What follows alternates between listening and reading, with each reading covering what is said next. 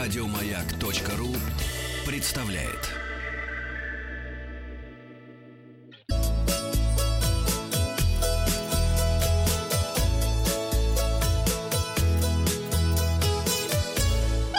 «Роза ветров».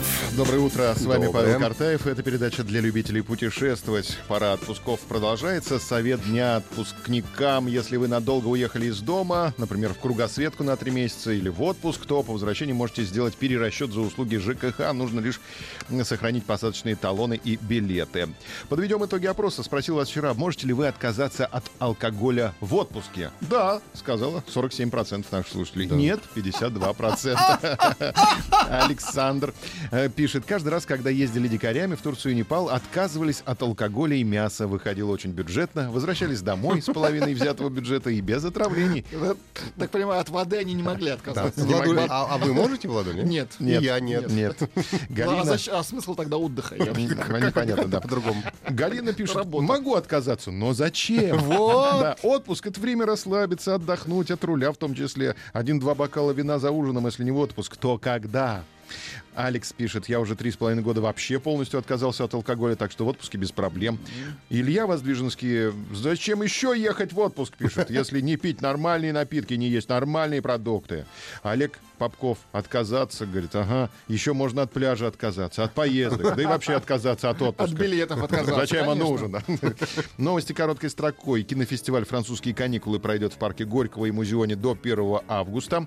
На Цветном бульваре открылась вчера фотовыставка «Саксония. Чарующее путешествие». На открытии раздавали Брэдсли и награждали победителей конкурса, а все желающие могли прогуляться по городам Саксонии в виртуальной реальности. В Инстаграме небольшой видеоотчет. Жители фотогеничных районов Великобритании покидают свои дома из-за туристов. Минтранс Российской Федерации надеется к 7 июля прийти к совместным решениям по авиасообщению с Чехией.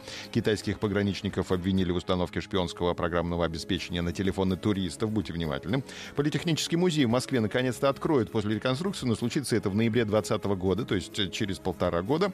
Мэрия Парижа планирует запретить движение туристических автобусов в центре города. Музей-заповедник Царицына станет площадкой летнего фестиваля с 12 по 21 июля, а театральный фестиваль «Толстой» откроется сегодня в Тульской области.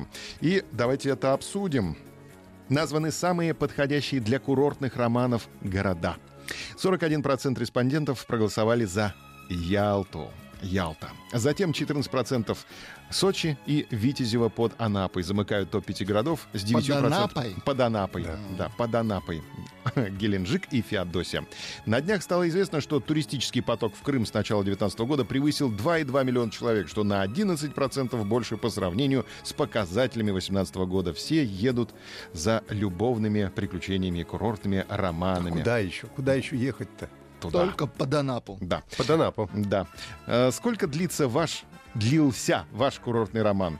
Варианты ответа. Одну ночь, весь отпуск, не более полугода, пару лет, это было достаточно долго или до сих пор. 15 минут. Голосуйте. Маяк ФМ, наша группа ВКонтакте. Результаты посмотрим завтра. Подписывайтесь на подкаст «Роза ветров». А на сегодня у Ну, меня 15 это долго. Еще больше подкастов на радиомаяк.ру.